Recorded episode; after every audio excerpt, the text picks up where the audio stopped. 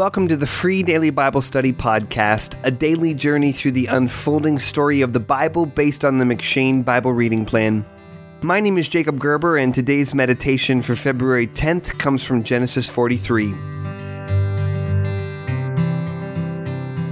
When the first measure of grain runs out for Jacob and his sons, Jacob instructs his sons to return again to Egypt to buy more grain. Judah not only reminds Jacob that Joseph had told them not to appear before him without Jacob's youngest son Benjamin, but Judah also pledges Benjamin's safety to Jacob.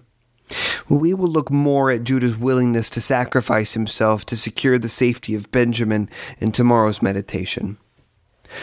Although Jacob is not thrilled to send his beloved son Benjamin into jeopardy, he eventually relents, sending his sons with double their money and with gifts to bring to the Egyptian who was selling them the grain.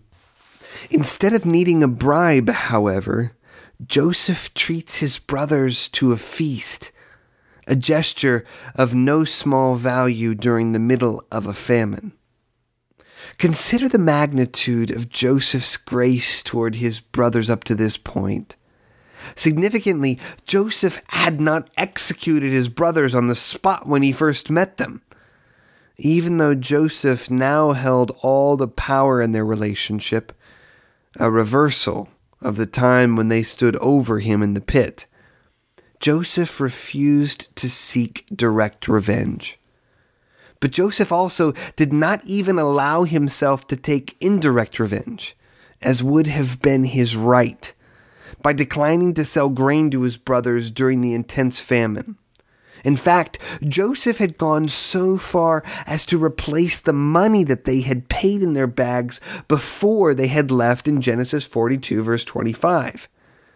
When they confessed that they somehow ended up with the money for the first installment of grain, Joseph dismisses their statement, insisting that he had received the money. That is when Joseph sets the feast before his brothers.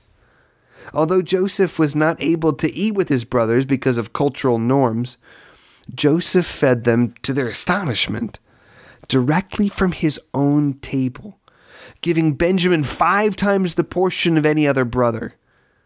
And despite the fact that they had no idea why they were being treated so well, and despite their ignorance of what they actually deserved, they feasted with merriness before Joseph. Do you see in this a glimpse into the magnificent grace that Jesus extends to us? Even though we have sinned against him in such a way that contributed to his brutal execution at the cross, he nevertheless takes it upon himself to supply all of our needs according to his riches and glory.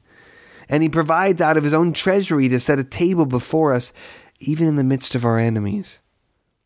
The next time you come to the Lord's table to feast with him, remember Joseph and the feast he ate with his brothers.